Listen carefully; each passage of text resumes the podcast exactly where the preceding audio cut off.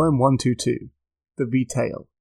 I say, stop me if you've heard this one before. The re-tale of those who clean and mop the floor. The deja vu of the cashier's day. Just sit back and press replay. I said stop me if you've already seen the scene. Analysed all the wall you've appalled this is mean. There's not one task to do you haven't done prior. Your brain goes insane as you know this world entire. Don't pretend you don't know of this world gone stale. The all too well known re-tale of retail. You've done it so many times, repeated every task. I said to stop me. Was that too much to ask?